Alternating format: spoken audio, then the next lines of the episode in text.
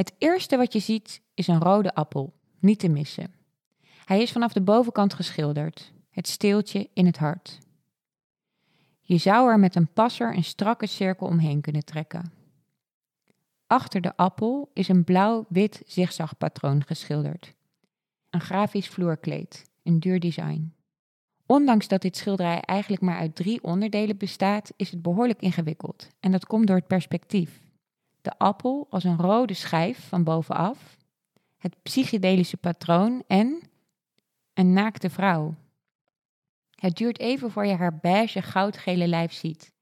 Het lijkt meer op een woestijnlandschap, doordat haar borst met tepel omhoog steekt. Vlak daarachter een zachte buik met een diepe navel en nog een kleine hint van een dijbeen dat begint. Geen hoofd, sleutelbeen, arm of heup. Als ik recht voor het schilderij ga staan, is het of mijn hoofd haar hoofd is. Zoals je je eigen lichaam ziet als je in bad ligt onder een deken van schuim en begint met schilderen vanaf je borsten die boven het schuim uitsteken. En als ik door mijn wimpers kijk, wordt de rode appel een ondergaande zon. Het blauw-witte patroon zijn wolken op een winderige dag en haar zachte lijf is het zand dat nagloeit van een warme zomerdag. There have always been women who are artists, but it was men who wrote the history books. And somehow, they just forgot to mention that.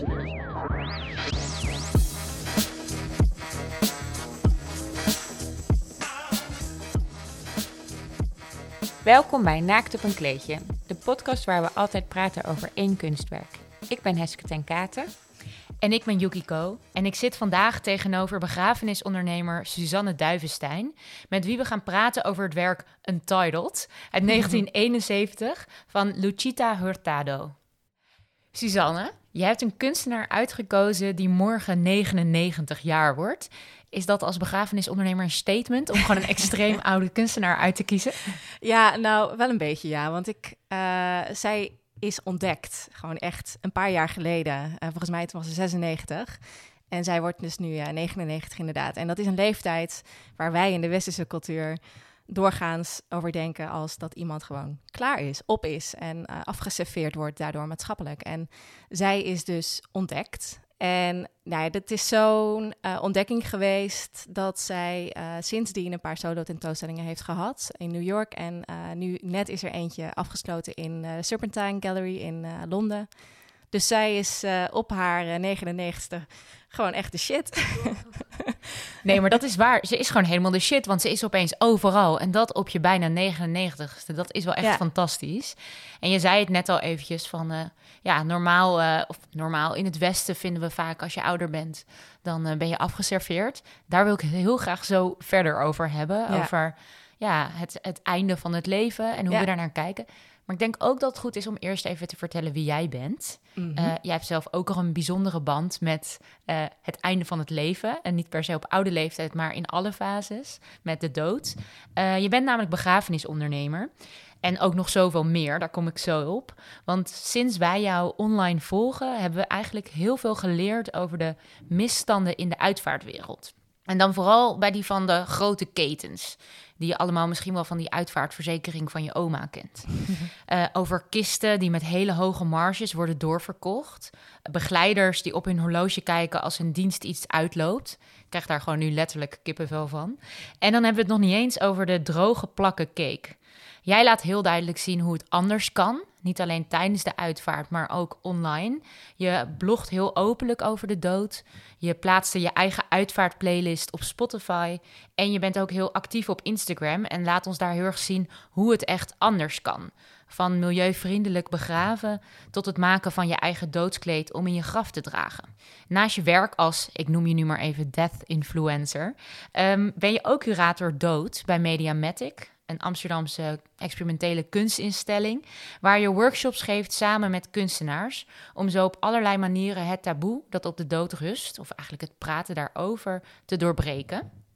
Voor deze nieuwe carrière werkte je bij een grote bank en was je ook bestuurder bij Slow Food. En nog steeds ben je volgens mij hartstikke actief op het gebied van duurzaamheid. Dit jaar stond je ook in de Duurzame Jonge Top 100, een lijst van jonge talenten die zich hard maken voor een betere wereld. Dus, uh, dus dat. Wow, wat een ja. intro. Ik zal hem je sturen. Hey, veel mensen vinden de dood best wel eng. En jij wil dat juist doorbreken, toegankelijker maken. Waar, waar komt die fascinatie vandaan? Ja, die is er altijd al geweest. Uh, ik ben sinds mijn tienerjaren altijd al geboeid geweest door de dood. Uh, ik, dat was vroeger wel iets heel donkers. En, Wat bedoel je daarmee? Nou, dat, het, dat ik wel wat destructiever was voor mezelf. En ook ja, wel suïcidale gevoelens heb gehad. Maar ik, die zijn op zich niet ongewoon hoor, in de puberteit. maar goed, die, die waren er wel. En ik was um, eigenlijk altijd ook overtuigd dat ik niet oud zou worden. Ik dacht altijd dat het leven gewoon zou stoppen als ik 30 zou zijn of heel specifiek 27. Hoe oud ben je nu? ik ben inmiddels 33, dus ik heb het overleefd. Uh, maar die, die leeftijd, 27, 28 jaar, dat was ook een leeftijd waarop het best wel uh, stormde in mijn leven en in mijn hoofd. Uh, dus er is daadwerkelijk wel een soort van hergeboorte, denk ik, in die periode geweest. Maar die dood die heeft mijn hele jeugd uh, altijd heel heftig gemanifesteerd. En ik wist nooit wat ik daarmee moest. Tot ik dus ongeveer op mijn, nou zeg 29ste op een dag opstond. En toen had ik al ongeveer tien jaar uh, carrière bij een grote bank gemaakt. maar ik stond op met het besef dat het wel genoeg was, tien jaar. En dat ik iets moest gaan doen met die dood. Want die bleef me maar roepen. En waarom dan? Want je had natuurlijk ook gewoon begrafenisondernemer kunnen worden in de traditionele zin van het woord. Tuurlijk, ja. Waarom heb je er ook besloten om echt een soort boegbeeld voor praten over de dood te worden? Omdat ik, nou ja, ik, ik, er komen eigenlijk wel duizend dingen samen in mijn werk. En uh, een van de dingen is dat ik iets vind van de, de ethiek en esthetiek ook van de uitvaartwereld en onze cultuur van de dood eigenlijk in, uh, in Nederland. Uh, we hebben de dood best wel ver weggestopt. Ik, denk, ik verklaar dat zelf aan de hand van de trauma's, grote trauma's van de twee wereldoorlogen. Dat we sinds de wederopbouw, door de wederopbouw van het land, dat we uh, dood en verderf gewoon heel erg achter ons wilden laten. En vooral met succes en groei en beter en meer bezig wilden zijn. En dat dat een soort nieuwe mantra's werden waar de dood gewoon geen ruimte meer kreeg. Uh, maar ik denk dat dat ons decennia lang, of decennia later nu, um, nou ja, misschien een beetje ziek heeft gemaakt. Want hoe was het dan daarvoor? Hoe was het dan eerst voor die wereldoorlogen? Was de dood dan wel dichterbij? Uh, ik denk in de fysieke zin sowieso. Um, kijk, uh, ik was er niet bij, jij ook niet.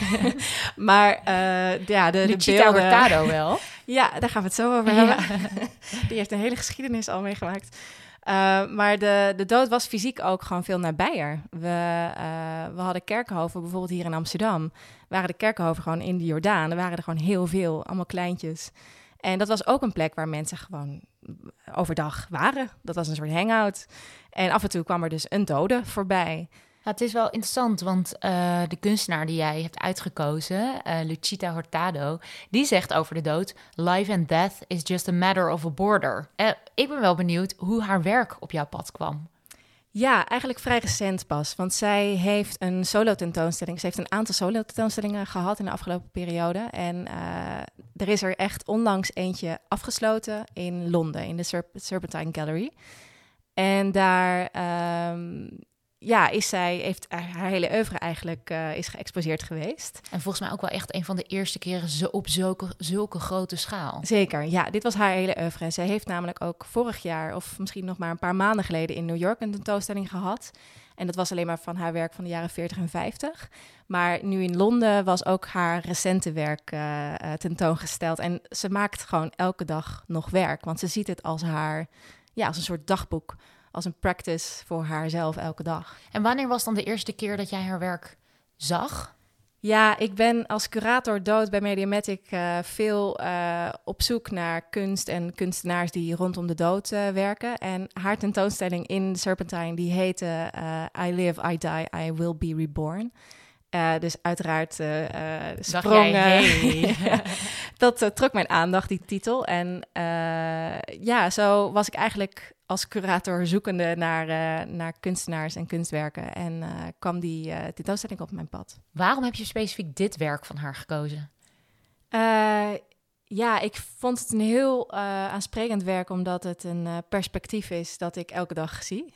als ik naar beneden kijk en ik, kijk en ik loop naakt door, door mijn huis, dan is dit mijn, mijn beeld. Ehm, dus het voelde zo dichtbij en zo intiem. dus je kruipt eigenlijk ook heel erg ja, in haar op een manier. Ehm, en wat ik er ook heel mooi aan vind, is dat het iets magisch heeft. Het is een hele alledaagse voorstelling, een appel op een kleed of zo. Maar ja, tegelijk dat een appel voor haar voeten op een kleed ligt, is ook weer niet alledaags. Um, dus ja, er zit iets mysterieus in. Deze serie, uh, of tenminste deze portret, zelfportretten, die, die komen uit de jaren zeventig. Uh, en dit was ook een soort van uh, keerpunt in haar werk. Want daarvoor was ze ook veel abstracter aan het, aan het schilderen. Schilder, schilderen was wel altijd een beetje haar medium. Maar ze is vanaf dit punt is ze echt meer een magisch realist geworden. Ik denk dat het goed is om haar even te introduceren. Een korte bio over haar leven. Luchita Hurtado werd geboren op 28 oktober 1920 in Venezuela. En inderdaad, ja, dat maakt haar inmiddels 99 jaar oud. Al sinds 1940 is ze actief als kunstenaar, maar altijd in de luwte. Beroemd worden hoefde van haar niet zo nodig. Schilderen is voor haar een manier om zich te uiten, niet om roem mee te vergaren. Dat zijn haar vrienden al. Door de hoge leeftijd heeft ze bijna de hele moderne kunstgeschiedenis meegemaakt. Ze ontmoette de hoofdrolspelers. Van Pablo Picasso tot Frida Kahlo, van Isamu Noguchi tot Marcel Duchamp. In haar ruim 70-jarige carrière heeft ze zelf ook heel veel verschillende stijlen beoefend. Van hyperrealistisch tot hallucinerende beelden van Moeder Aarde. Toen kunsthistorici een paar jaar geleden het werk van haar overleden man, de kunstenaar Lee Mulligan, kwamen bekijken, werd haar werk ontdekt. En zo kreeg ze op 98-jarige leeftijd een eerste solo-tentoonstelling bij de Serpentine in Londen, waardoor het grote publiek haar leert kennen. Je zei het net al, de titel van haar laatste, of laatste en eerste grote solo-tentoonstelling was I Live, I Die, I Will Be Reborn. Of I Will Reborn. Mhm. Eh, hoe kijk jij aan tegen leven na de dood? Ja, dat is uiteraard nog een groot raadsel. um, maar ik, ik krijg heel veel rust van het idee dat wij. Um, nou ja, we, we, maken deel uit van deze planeet en we zijn sterrenstof. Uh, en ik krijg heel veel rust van het idee dat wij gewoon weer voortleven in nieuw leven. In de fysieke zin, als wij onszelf uh, op een manier zouden begraven die uh, met de natuur meewerkt. Maar uh, ook in de spirituele zin dat wij. Ik, ik krijg heel veel inspiratie van het idee dat wij straks bomen worden, bijvoorbeeld. En uh, ja, ik zou. En hoe zie je dat dan voor je? Hoe, hoe, hoe word ik na mijn dood een boom? Nou, ik geloof in wedergeboorte en, uh, en reïncarnatie. ja, from dust to dust en ash to ash. Gewoon voortleven. Maar eigenlijk maakt dan Hurtado ook ergens een. Ja, bijna een letterlijke verbeelding van, van hoe je naar het leven kijkt. Je ziet in haar werk ook heel veel bomen. Je ziet uh, weer mensen geboren worden. Uh, ze heeft op haar, op haar 98 een hele serie over geboorte ja. gemaakt. Dat vind ik ook zo boeiend dat zij nu in deze levensfase met geboorte, dat dat haar thema is nu. Uh, het is ook in de loop van haar leven veel activistischer, ecologisch activistischer geworden. Uh, ik denk dat zij in de jaren 40 en 50 en later in de jaren 70 dat zij veel meer met haarzelf bezig was. Het wordt ook in perspectief nu wordt die periode van de jaren 70 bijvoorbeeld I Am genoemd, van haar serie van haar werken van destijds. Uh, dus dat was denk ik veel meer zelfonderzoek en ook haar vrouw zijn en moeder zijn wel. Uh, maar dat zij echt met die ecologie en het activisme bezig is, dat is van de laatste jaren. En dat is ook wat bij mij heel erg, aans wat mij heel erg aanspreekt ja, zij kijkt er ook, als ik haar interviews zie, hoor en lees, dan zit zij zo vol leven en zoveel vol vuur over de planeet. En dat is ook ontstaan bij uh, haar op een jonge leeftijd, dat zij de eerste in haar jeugd, zij is in 1920 geboren, dat zij in haar jeugd de eerste beelden zag van, uh, van de aarde vanuit. Uh, vanuit de ruimte. Vanuit de ruimte gemaakt, ja. En uh, zij noemt in een van de interviews dat zij het zien van die beelden gaf bij haar een soort gevoel uh, dat ze een enorme zorg voor die planeet had. Net zoals ze dat voor haar kinderen zou hebben.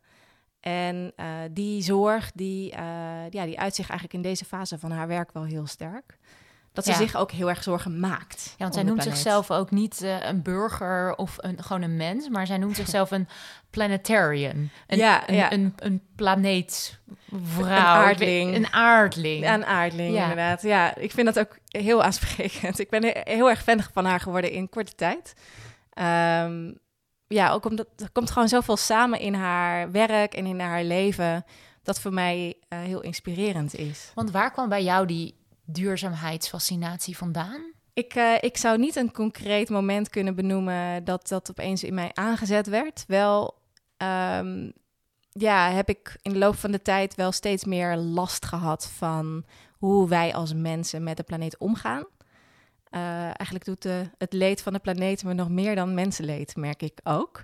Dat klinkt heel raar in mijn vak als begrafenisondernemer, want dan ben ik juist met mensenleed natuurlijk bezig. Ehm, ja, dat ik dat op een andere manier voel dan eh, de pijn die ik echt voel bij de planeet. En dat we daar als een soort gekke parasieten mee, mee omgaan. En wanneer voel je die pijn dan? Is dat als je een bosbrand ziet? Of hoe uitzicht dat? Ja, dagelijks. Bij elke eh, hap eten die ik neem, dat ik me voel dat ik me moet verantwoorden naar wat voor belasting dat is voor de planeet. Of elke, ja, ik koop bijvoorbeeld alleen maar tweedehands. Eh ik koop nooit nieuwe spullen.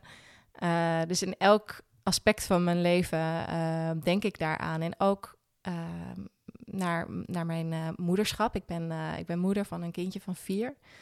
En ehm, ja, we hebben ook vanwege de planeet echt voor geboortebeperking gekozen. Klinkt natuurlijk Waarom moet, je super daar, waarom moet je daarom lachen?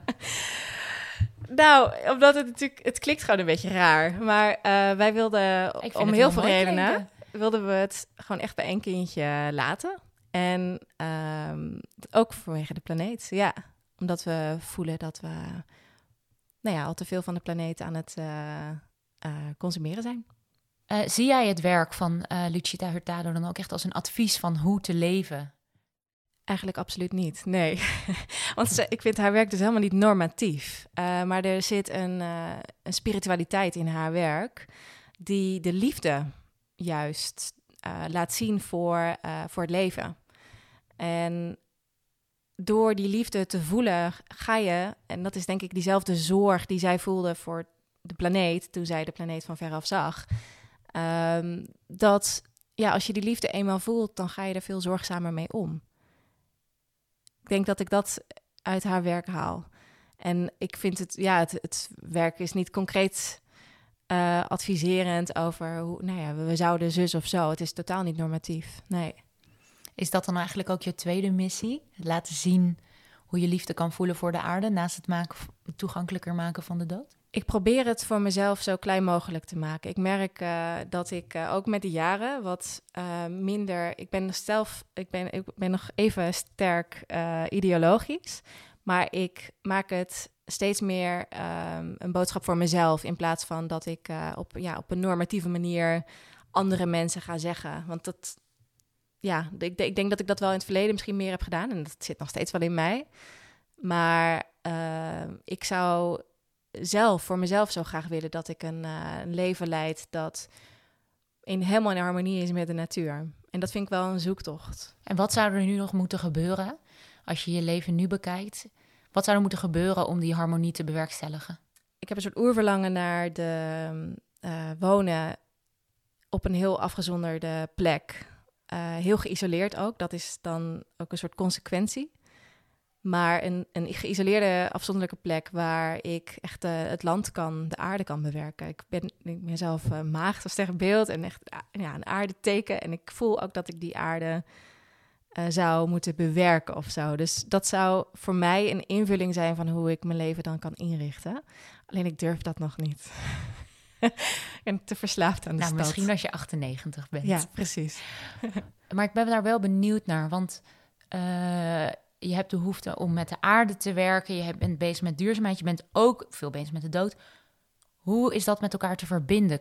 Bestaat er zoiets als duurzaam begraven, duurzaam doodgaan? Een ontwikkeling waar ik veel mee bezig ben is, uh, is humisatie. En dat is een uh, alternatief waarbij het lichaam in plaats van begraven uh, wordt gecomposteerd uh, op een soort composthoop. Dus een beetje zoals je, je, je groente- en fruitafval in de Mhm. tuin eh, onder bladeren bedekt. Ja, Dat zo, kan ook eh, met je lichaam. Ja, tuurlijk. Ja.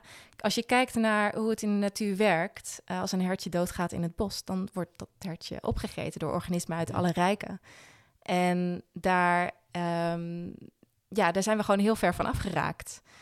Eh, ik geloof niet dat we het heel wenselijk vinden om ons lichaam door zoogdieren te laten opeten of door andere aaseters. Dat gebeurt overigens wel op allerlei plekken op de wereld. Maar eh, ja, dat, ons, dat allerlei bacteriën en schimmels ons eh, lichaam helpen vergaan. En weer helpen om voort te, te gaan leven in nieuwe kringlopen. En dus letterlijk bomen worden. Ja, ja nou, er zal niet zo snel een boom uit ons groeien. Maar ehm, dat composteerproces is dus een proces waar eh, het eindresultaat na een jaar al eh, hele vruchtbare compostgrond is, humus. Maar dit is allemaal nog een heel experimentele status. Eh, het is maar op één plek ter wereld toegestaan en dat is in Washington. En ehm, ik zie wel heel veel ontwikkelingen in België, dus dat is veel dichter bij huis. Ehm, maar wie weet komt het ook in Nederland. Ik ben een beetje een voorvechter daarvan. Het klinkt wel alsof, ik bedoel, we hopen natuurlijk dat de, de kunstenaar die we nu bespreken nog heel lang bij ons blijft. Maar het klinkt voor haar als een, iets wat heel goed bij haar zou passen. Ik eh, denk het wel. Ik heb haar nooit persoonlijk ontmoet, dus het is allemaal projectie. Ik denk dat dat heel goed bij haar past, ja. Ja, het is grappig, want als ik naar eh Lucita Hurtado kijk, dan zie ik niet een vrouw van 98. Dan zie ik een vrouw die blaakt van de gezondheid, Ja, die eh, danst, die ja. nou ja, vol, in het leven. leven, staat. Ja, dat, dat is ook waarom ik echt instant verliefd op haar ben geworden. dat ik ja, zo verliefd werd op haar, eh, haar levenslust. en die is zo inspirerend en aanstekend, ook eh, aanstekelijk. Nee, precies. Die levenslust, dat is ook wel, eh, dat sprak mij ook heel erg aan. En het is ook wel heel erg een contrast, of ze staat daardoor ook heel erg in schril contrast met het stereotype van oude mensen dat we hier hebben. Ja, en ik denk ook dat dat echt iets westers is. Dat wij dus maatschappelijk oude mensen afserveren. En eh, zij draagt eh, enorme lichtheid met zich mee. Dat denk ik te zien bij haar. Ja, ze heeft ook haar shit meegemaakt in haar leven. Ze heeft onder meer een kindje verloren op jonge leeftijd. Eh, en ja, drie keer relaties gehad eh, die volgens mij ook heel heftig zijn geweest. Ehm, maar zij, ja, zij kijkt op een hele lichte manier naar de dood en het leven. En dat dat eigenlijk misschien hetzelfde is. Eh, en hier in het Westen zijn juist, ja, zijn we vanaf eh, misschien wel onze pensioenleeftijd of zo, dan doe je niet meer mee. Eh, en dat vind ik, ja, ik vind dat zoiets vreemds dat wij zo naar ouderdom kijken. Terwijl de kans is best wel groot dat wij eh 100 gaan worden. Dat je dan 30 jaar van je leven, nou ja, soort van aan, aan het randje nog een beetje bungelt of zo. Denk je dat het het leven leuker maakt als je niet bang bent voor de dood? Ja, daar ben ik echt van overtuigd. Ja, en kijk, wij weten allemaal niet wat de dood eh, is, maar het, dat het onze natuur is, is eh, evident. En ik vind het zelf heel helend om veel over de dood na te denken, over mijn eigen dood. En ehm, zelfs ook, eh, dat heb ik ook vaak genoeg ehm, gedaan, is nou ja, mezelf confronteren met de dood bijvoorbeeld van, van mijn kindje. Wat mij dan zou gebeuren als me dat zou overkomen. Wat zou er dan gebeuren? Nou, ik, ik denk dat ik wil sterven hoor. Dat, eh, ehm, dat lijkt mij zo onoverkomelijk. Maar tegelijk heb ik in mijn praktijk vaak genoeg ook helaas eh, meegemaakt dat er eh, kindjes zijn gestorven. En ook gezien wat de veerkracht van het leven is. En de draagkracht van, van ouders die een kindje verliezen. Stel dat zou me overkomen, dat vind ik echt het aller, aller, allerergste denkbaar. Eh, dan vertrouw ik erop dat, dat het leven zoveel veerkracht heeft dat ik dat ook zal kunnen dragen. Ik moet de vraag stellen, want jouw slogan eigenlijk is altijd afscheid nemen zoals je bent. Dat raad je altijd iedereen, iedereen aan. Hoe zou jouw uitvaart eruit zien? Eh, ja, goh. Ik hoop eh, heel ontspannen, omdat ik zo'n relaxed type ben. Ehm, ik zou het heel erg graag als een hele fijne, rustige samenkomst van mensen zien die niet zozeer ja, een heel draaiboek heeft van uh, spreker zus, spreker zo. Uh, voor mij is bijvoorbeeld muziek een veel betere vertolker van uh, wie ik ben. Eén nummer wat je zou willen draaien? Uh, Massive Attack, Danny the Dog. Goeie keus. en eh, ja, vooral heel veel um, eten en drinken, denk ik. Ik maak me uiteraard vanuit beroepsinformatie wel regelmatig voorstellingen van mijn eigen afscheid ik merk dat ik dan vooral bezig ben met, uh, met mijn lichaam. En dat mijn lichaam hier thuis is voor mijn dochtertje. En dat mijn dochtertje gewoon alle ruimte heeft. En ja, dat ze bijvoorbeeld allemaal dingetjes bij me mag neerleggen. Allemaal kleine steentjes of bloemetjes. Of dat ze mij mag schminken. Dat stel ik me ook voor, omdat ze dat zo leuk vindt. Uh, dus ik ben vooral, merk ik, bezig met hoe het afscheid voor haar zo helend mogelijk kan zijn.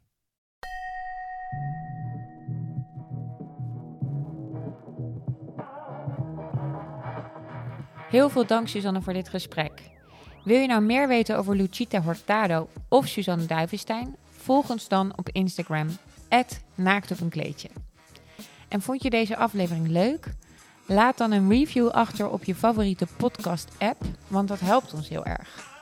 Naakt op een kleedje wordt gemaakt door Yukiko en mijzelf. Ik ben Heske ten Katen.